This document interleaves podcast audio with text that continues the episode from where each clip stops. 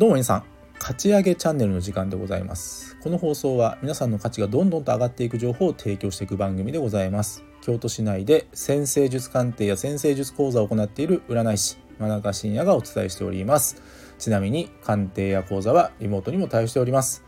というわけで、えー、今回の放送なんですけども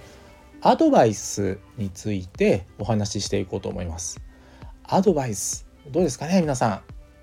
普段されてる方ねきっと多いんじゃないかなと思うんですね。例えば仕事において部下や後輩の人たちに対して「君もっとこうした方がいいよ」とか例えばこういうケースだとこう対応した方がうまくいくよとかそういったことをお伝えしたりですねまた仕事じゃなくてもプライベートで例えばパートナーの人に対して君もっとここを直した方がいいよとかもっとこうした方がね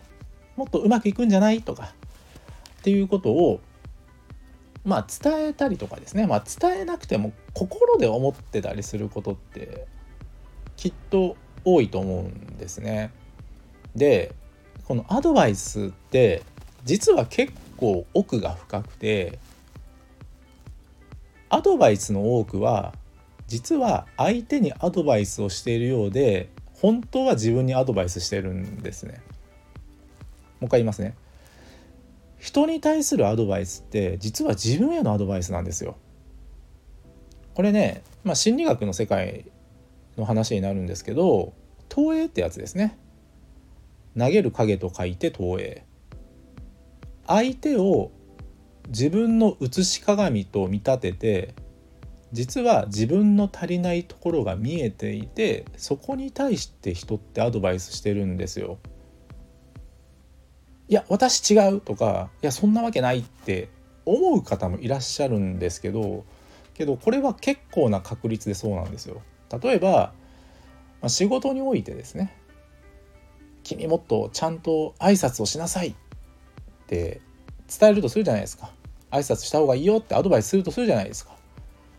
でそのアドバイスした方は会社ではアドバイスしてるかもしれないんですよ。あ会社では挨拶をしてるかもしれないですよちゃんとね。ただプライベートでは実はねちゃんと挨拶できてない例えば家族に対しても起きたら起きっぱなしで挨拶しない「おはよう」と言わないもしくは例えば地域の方にお会いした時でもその「こんにちは」と言わずに例えばエレベーターとかに乗ってもねずっと黙ったまんまみたいなそういったことって実は往々にしてありえてる話なんですよ。でこのね人に対するアドバイスをしてる時の自分を客観的に見られると自分の直すべきポイントがたくさん見つかりますよ。俺今こうアドバイスしてるけど自分できてないなとか。ああ僕彼に対してね〇〇ってアドバイスしたんだけどその〇〇って俺できてないんだよなって思うことって結構多いはずですよ。だからですねアドバイスする時はまあアドバイスするのもね僕大切だと思うんですよ。ただそのアドバイスしてる時にこのアドバイスしてる内容って本当に自分自身ができてるかっていうのを振り返りながらですねアドバイスすると、えー、この放送をお聞きの皆さんですねどんどんと成長していくはずですね。自分に足りないものが分かって何を成長させたらよいか分かるからですね。